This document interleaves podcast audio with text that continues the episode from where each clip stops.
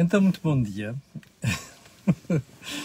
edição diária da Cor do Dinheiro. Estamos a falar da edição de 28 de dezembro do ano da graça 2020.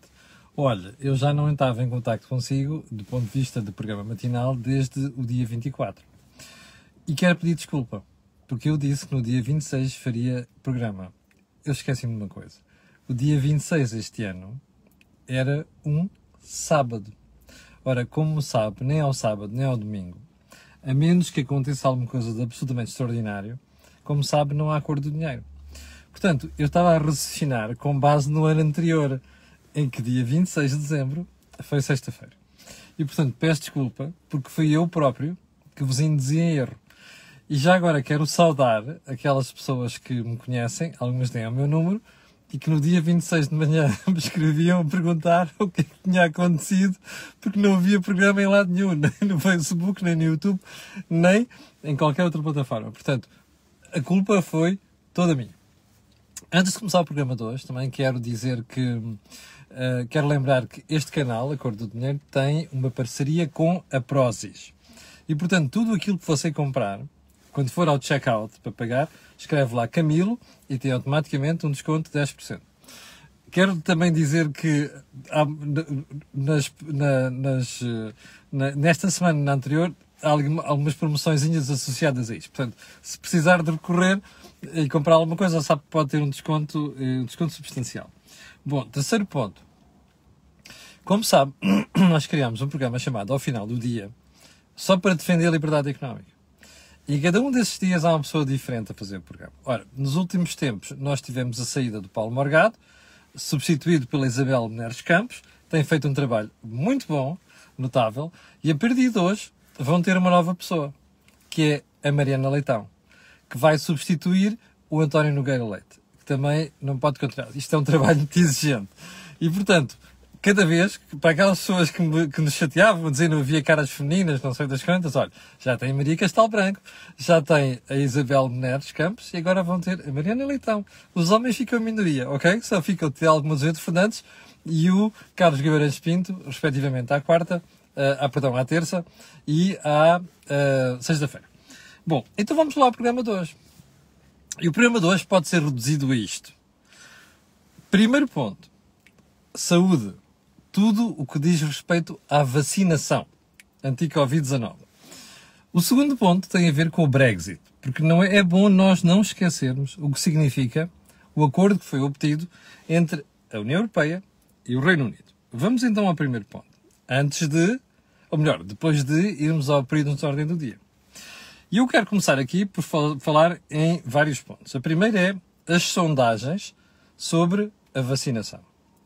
A última sondagem que eu ouvi neste fim de semana dá, dá um aumento do número de portugueses convencidos de que vale a pena serem vacinados.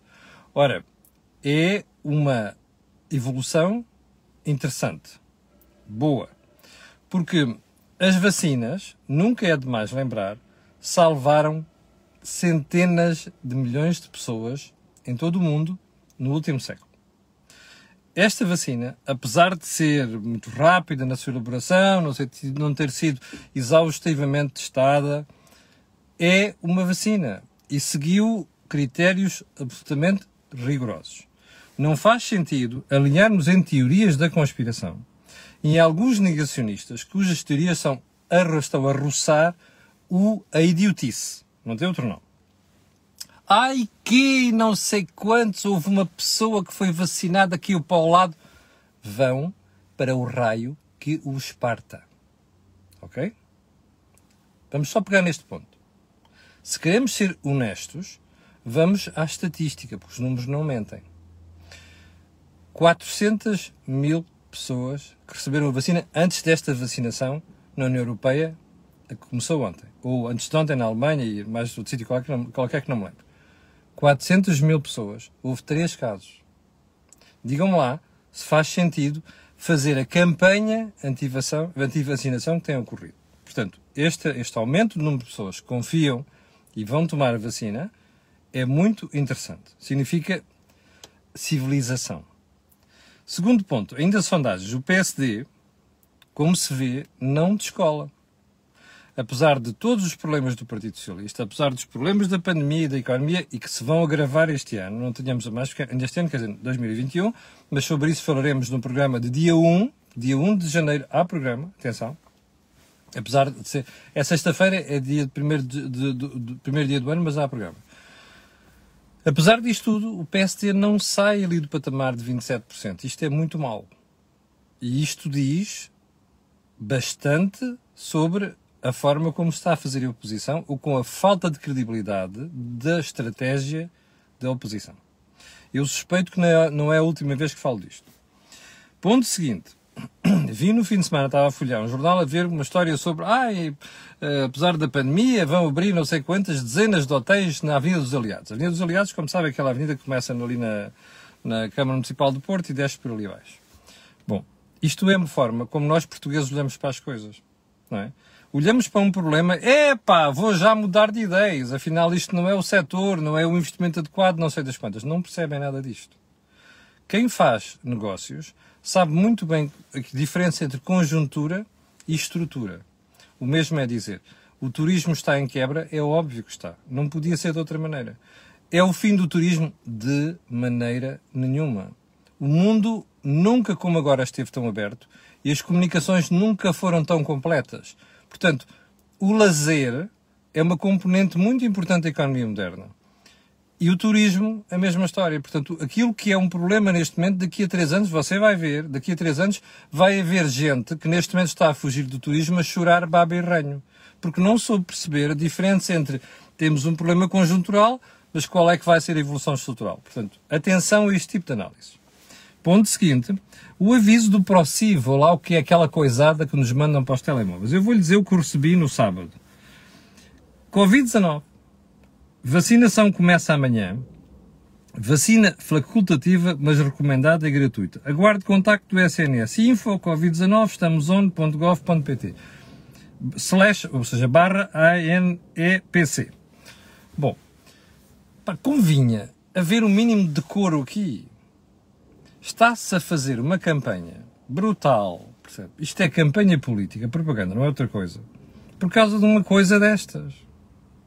Toda a gente sabe que a maior parte dos portugueses não iam poder, não, se, não, se vão, não vão estar vacinados, até à segunda fase, não é? Para que tanta campanha? Que é uma coisa que nós vamos falar a seguir. Bom, ponto seguinte. Ah, só um pormenor. O PAN já foi ver. Eu hei de voltar ao PAN esta semana, ok? Eu odeio gente que faz agendas a coberto de outras coisas. Odeio esta gente, ok? E esta não é só do PAN, é todo político que faz campanha com base em factos falsos. O PAN já foi ver a área desmatada na herdade da Torre Bela e agora? Já foi ver ou não? Não tem nada a dizer sobre isso. Meninos do campo, copinhos de leite, não têm vergonha na cara. Aliás, meninos que não sabem o que é o campo, copinhos de leite que não têm vergonha na cara. Se querem que a gente os respeite, deem-se ao respeito. Ponto seguinte. Li alguns que aquele militar da GNR que foi baleado em Fernão Ferro salvou-se, a bala foi para o peito, salvou-se porque o colete à prova de bala que ele vestia foi comprado por ele. Ou seja, ele salvou-se tinha um colete à prova de bala.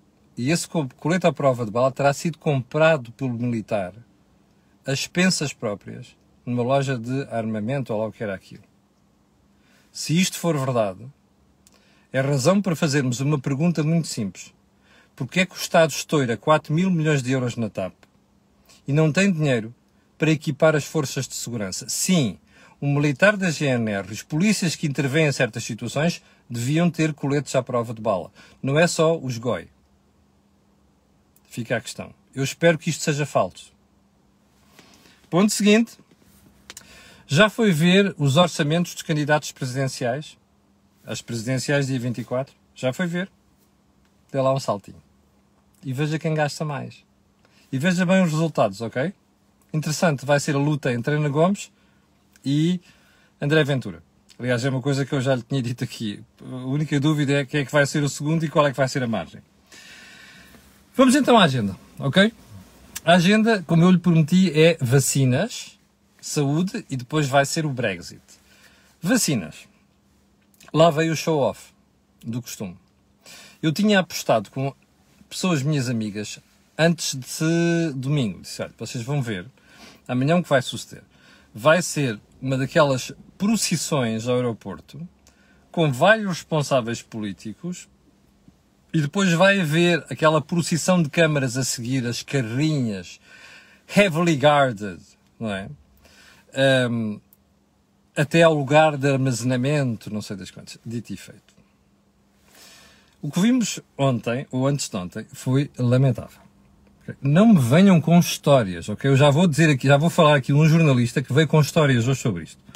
E, e eu tenho, e tenho que dizer, gosto muito dele, mas tenho que dizer. Bom, que as pessoas têm memória curta. Então vamos lá. Encenações. Falar em encenações. A que horas é que chegaram as vacinas? A malta sabe? A que horas é que as, as vacinas foram, não é desalfandegadas, mas foram retiradas? Já agora, era mesmo preciso termos esta foto aqui? Quem é que está na foto? Já sabe, alguns dos, dos intervenientes aqui, que é para não dizer que estão, enfim, uma cena de circo, eu não os conheço.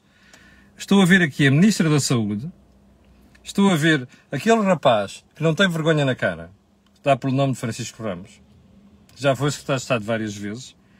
Estou a ver aqui alguém que me disseram que é o responsável da Pfizer em Portugal, para depois não sei quem é que está mais. 1, 2, 3, 4, 5, 6, 7. Isto é para quê? Foram eles os inventores da vacina? Foram eles os criadores da vacina? À frente da carrinha, aliás, aproveito para dar os parabéns à Rangel. Como sabe, já entrevistei aqui no Rangel mais do que uma vez, porque fez um trabalho notável nesta área. Mas o que é que é isto? Faz, qual é a falta que isto faz? Bom, encenações. Por falar em encenações. Bem, ah, não ficou por aqui a encenação. Porque depois da encenação, eu vou, ainda bem que vou utilizar uma fotografia que não é minha, Senhora Ministra da Saúde, com um fresquito na mão, um, e o título do JN é A Esperança na Ponta de uma Agulha. Pá, quer dizer, mas a senhora é inventora da vacina, é criadora da vacina, é responsável da Pfizer. Então agora vamos às exceções. Eu estava a ler o, o público, salvo acho que é o de hoje, e estava a ler o artigo do Manuel Carvalho, diretor do público que não sei o quê, tudo correu bem, ponto. A ministra não devia estar lá, porquê é que não havia de estar lá? Uh, porquê é que não havia de ser o Dr. António Pimentel, um dos responsáveis lá do Hospital de São João, porque é muito competente, seguramente, uh, como o primeiro a ser vacinado? Eu não vou questionar a segunda parte, mas vou questionar a primeira. A ministra não devia estar lá. Eu acho que a ministra não devia ter estado lá. Porque isto é campanha. É propaganda. Se a ministra queria estar lá, eu vou lembrar ao Manel Carvalho outra coisa. Então ela devia ter estado a primeira quando aconteceu aquilo no lar de Reguengos, ou não? É que se a gente quer estar, quer dizer que está a liderar um processo, não é? E se a gente quer dizer que está atento ao que está a passar, então vamos fazer, vamos ser coerentes, não é? Assim como estamos nos bons momentos, também temos que estar nos maus momentos. É essa a função de um líder político é dar a cara e o peito sempre que é preciso. Não é só quando acontecem as coisas boas, que aparece ali a vacinação, lá está a senhora atrás, não é? Feito capuchinho vermelho quase, não é? Quando o médico está a ser vacinado. Não! Quer aparecer, aparece sempre. Correu bem ontem, ainda bem. Desejamos todos corra ainda melhor nos próximos meses. Não percebo é quando é necessidade de aparecem à frente da carrinha, ou atrás da carrinha, de deixarem-se fotografar todos, não é? Como se fossem os pais daquilo, a equipa que fez aquela porcaria, não é? Uh, perdão, de porcaria, a vacina, perdoem-me a expressão, não é? Depois a selfie, não sei o quê, depois está aqui o fresquinho com a vacina, não sei das quantas, e depois todo aquele aparato com o exagero da segurança. A segurança, neste caso, tem que ser discreta. Não vale a pena fazerem aquilo. É para dizer o quê? Qual é o statement que estão a passar com aquilo? Mas não acaba por quê? Eu não sei se você reparou, mas quer dizer, eu reparei. E como eu, deve ter havido uma porradão de gente que tirou a mesma conclusão, que é assim. Mas espera aí, não nos disseram que a vacina ia estar num local secreto e alta segurança? Você acha mesmo que o local continua a ser secreto? Depois do que você viu no fim de semana? Não ficou facilmente identificável o sítio? Qual é o sentido disto? Propaganda, não é? depois de tudo que andou a acontecer de mal, é pá, deixa-nos lá agora aproveitar esta onda. Tenha um bocadinho de decoro. decoro. Há uma palavra no dicionário português que chama decoro. Bom, eu não quero questionar agora, vou só lembrar o que disse o Pedro Simas há duas semanas na televisão, salvo no TV. Pá, os primeiros a ser vacinados deviam ser os profissionais de saúde ou deviam ser os grupos de maior risco? Pedro Simas disse isto, eu, que não sou profissional de saúde, tenho a mesma opinião. Era por aqui que devia ser começado. Se devia ter começado. A ministra disse ontem, ah, não sei quantos esperamos em janeiro começar a, vacinar os profissionais. Espera aí. Não vão chegar ainda mais 79.200 vacinas? Porquê é que a gente vai esperar lá por janeiro, não sei das quantas, para começar a vacinar Lares e o Diabo 4? Não era por aqui que devíamos estar a começar. Se calhar era. Se o nosso objetivo é salvar vidas, é por aqui que devíamos começar, porque os grupos de risco, risco estão essencialmente centrados ali. E como nós vimos até há cerca de três semanas, quando a vozinha da DGS nos dizia que 40% das mortes em Portugal estavam circunscritas aos lares. Não sei qual é a porcentagem neste momento, mas ele deve ser elevada. Aliás, não tenho dúvida que é elevada. Não era por aqui que deviam começar. Pronto. Só recordar isto. O exagero ontem. O exagero da comunicação social o exagero de pivôs de televisão parecia que, pá, muita poesia. Convém ter mais factos do que poesia. Sem desprimou para os poetas. E já agora uma coisa, uma entrevista que eu vi a um médico que foi vacinado, não sei quantos, que dizia que agora iam festejar para casa, que se calhar tinha que se cortar, abrir um bolo reino. Mas o que é isto? Que falta de noção, que falta de uh, percebe, de racionalidade aqui. Deixem lá a emoção de lado, ponham a razão à frente desta história. Os portugueses não comem poesia. Comem factos, razão. Bom. Segundo ponto. Qual é o problema do show-off, dirá você? Ah, está bem, pá, mas caramba, a malta passou tão mal, agora o momento de esperança está bem, então, mas passem esperança não passem esperanças falsas. O que está a tentar, aquela coisa toda ontem, é que depois ignora um problema. Este, este processo não é um processo smooth, não é suave. Nós já vimos isso. Primeiro a, a Pfizer disse, já agora a senhora ministra, não é Pfizer, é Pfizer. Diga 10 vezes, escreva no quadro, aí no Ministério, e repita 100 vezes Pfizer, ok? Não é Pfizer. Pff, fazem os gatos. Se calhar querem dizer alguma coisa. Faites la liaison. Bom, um, com o devido a ao Mozart, que é um espectador, de, de um gato de da Manela Moreira, que é espectador da Cor do Dinheiro. Está aí o videozinho, ir ver. Bom, uh, voltando a esta, esta história do, do, do, processo. Imagine você que nos próximos semanas há um problema com o fornecimento de vacinas, mais um. Imagine que a vacina da Moderna, que é que vem a seguir, não vem para o mercado a horas. Imagino que a da AstraZeneca, não é? Que já nos disseram, vem para aí um jornal qualquer, que é 95% ou 100% eficaz, não sei das quantas, que aquilo depois não é provado. Imagine só isto. Nós vamos ter um problema com 22 milhões de vacinas que nós precisamos, porque é são duas doses, dividir por dois dá 11 milhões. Os portugueses são 10,5 milhões. Pronto, tudo bem. Mas imagino que há um problema com isto. Para que este show-off todo? Para que esta parangona toda? Para que esta charanga toda? Como se estivéssemos nas férias, festas do meu querido mês de agosto. Não faz sentido, pois não. Bom. Bem, só mais um ponto. Era preciso segurança ontem? Era. Ou antes de ontem. Mas era preciso a segurança que nós vimos. Não era, pois não. E já agora era preciso deixar, era preciso deixar identificar o sítio onde estão armazenadas as vacinas. Qual é a necessidade disto? Qual é a lógica disto? É que a gente agora vai ter mais segurança. Não, agora vamos precisar de mais segurança. Como as pessoas já sabem onde é que está. Quer dizer, manda, a lógica que se diga assim, vai ser preciso mais segurança ou não? Bom, já agora só mais um pormenor. Se calhar o Prémio Nobel de Medicina do próximo ano tem que ser, tem mesmo que ser uh, a equipa da Pfizer. Foi a primeira a pôr no mercado. Ponto final. E se calhar os outros depois que vêm a seguir. Mas pronto, vale a pena começarmos já a antecipar isto. Um, vamos ao ponto seguinte. Ficámos a saber ontem que, havia, que há menos contágios em Portugal, parece que há menos pessoas nos UCIs, não sei o quê. Não se esqueça de uma coisa. Nós estamos no momento. Ah, também há menos testes. Ok? A curva dos testes, um exagero que foi no dia 24, 23 mil, não sei quantos, ou 23, baixou e drasticamente. Eu não tenho a certeza o que é que se vai passar a partir daqui, mas como nestas coisas não percebo nada disto e confio em quem percebe, que são os cientistas, é altamente improvável que não assistamos a um aumento de, de casos. Digo eu.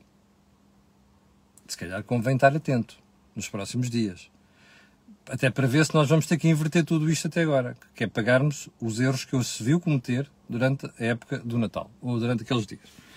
Bom, então agora vamos mudar de agulha para o Brexit. E já vamos com 20 minutos, meu Deus. Acordo União Europeia-Brexit. É um bom acordo? Não. É melhor ter este acordo do que não ter nenhum, sem sombra de dúvidas. Aquilo que se passou com os camionistas retidos em Dover foi uma vergonha.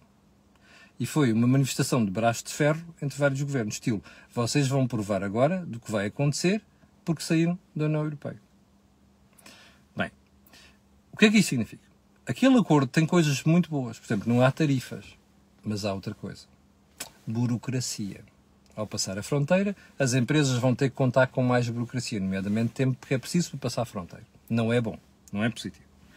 Bem, para empresas portuguesas, não se esqueçam de uma coisa: o Reino Unido é o nosso principal parceiro comercial na Europa. Portanto, este acordo para nós é mel na sopa. Digam lá o que disserem. Mais. No facto de não haver uh, tarifas é bom, mas vai haver burocracia. Atenção, uma, outro aspecto muito importante: português, livre de circulação de pessoas, acabou. Não há. O Reino Unido está fora. Portugueses querem ir para lá trabalhar, agora a história é outra. Atenção a este ponto. Questão legal. Quem for visitar por pouco tempo, não tem problema nenhum. Quem for visitar porque quiser trabalhar, ficar lá, vai ser um sarilho. Portanto, isto é de levar em conta.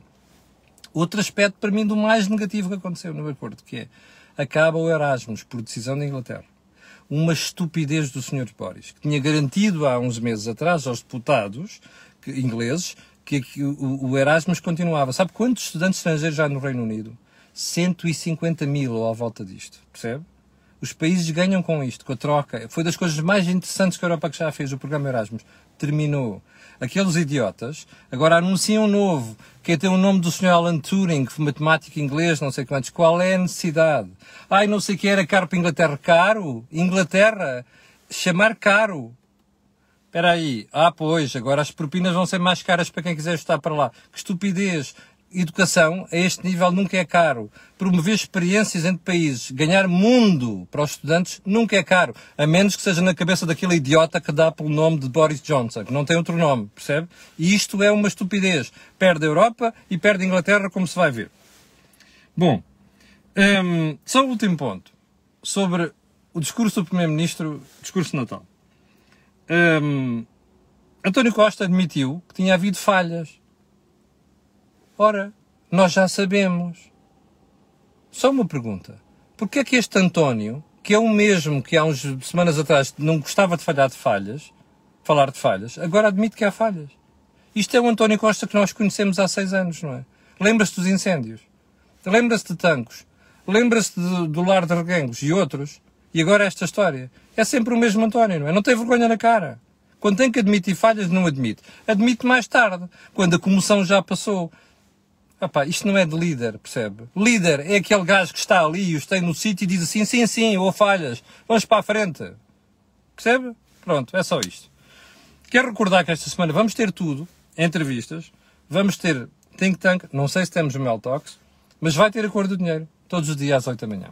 Às 6.300 pessoas que estão a ver o programa, eu quero agradecer a sua paciência. Quero pedir a estas e outras que vão ver aquilo que peço sempre, que é colocarem um gosto e fazer partidas nas redes sociais, porque aquilo que houve aqui não houve mesmo em mais sítio nenhum.